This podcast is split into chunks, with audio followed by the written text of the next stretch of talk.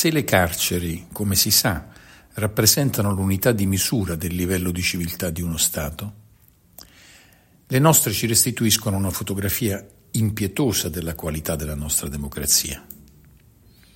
L'impressionante contabilità dei suicidi, la cui media già da anni allarmante sembra volersi stabilmente impennare in questo 2024, è solo una spia, un sintomo emotivamente potente della condizione del tutto fuori controllo del più complesso luogo istituzionale di esercizio della potestà punitiva dello Stato.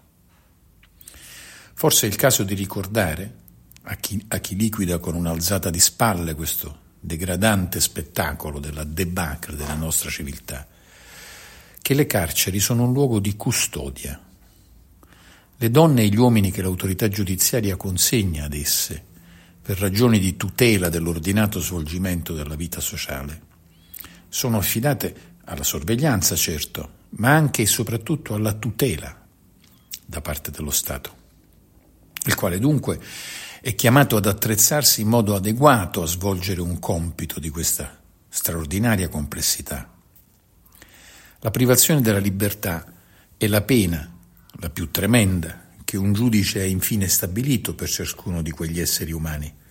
Ma il compito dello Stato è di fare in modo che a quella pena non se ne aggiunga una ulteriore che nessuno potrebbe mai aver irrogato, la umiliazione della dignità umana del detenuto.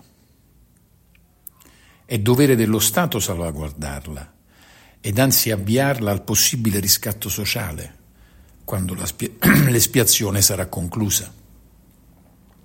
Sta esattamente nell'eclatante tradimento di questo compito, nello sconcertante abbandono di quella cruciale funzione pubblica di custodia, tutela e riscatto della persona detenuta, il dramma mortificante che sta vivendo la nostra democrazia.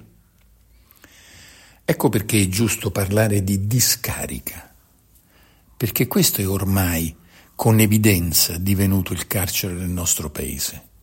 Non più luogo di cura, tutela e rieducazione, ma stivaggio di rifiuti umani, accatastati in celle incapienti, senza cessi, acqua calda, minima tutela della privatezza, rispetto dei livelli intangibili della dignità umana.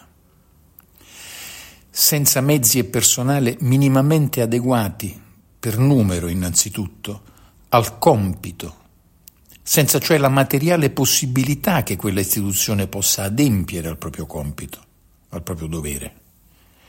Una discarica, dove la cura del disagio mentale è un lusso fuori portata, surrogata perciò dalla somministrazione palliativa e massiccia delle benzodiazepine anzi a ben vedere peggiore della discarica dei rifiuti urbani, sottoposta come quest'ultima è a regole sempre più stringenti di trattamento, riciclaggio e recupero.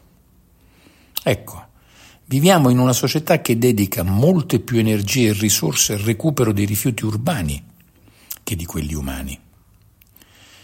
E se pensiamo che in questo inferno almeno tre persone su dieci sono ristrette in attesa di un giudizio, presunte innocenti e in alta percentuale infine riconosciute come tali, il quadro dell'orrore completo. E cosa ci propone oggi il governo? Caserme e nuove carceri. Chissà se prima o poi scopriremo che esiste, perché dovrà pure esistere un limite alla indecenza. Buona giornata a tutti.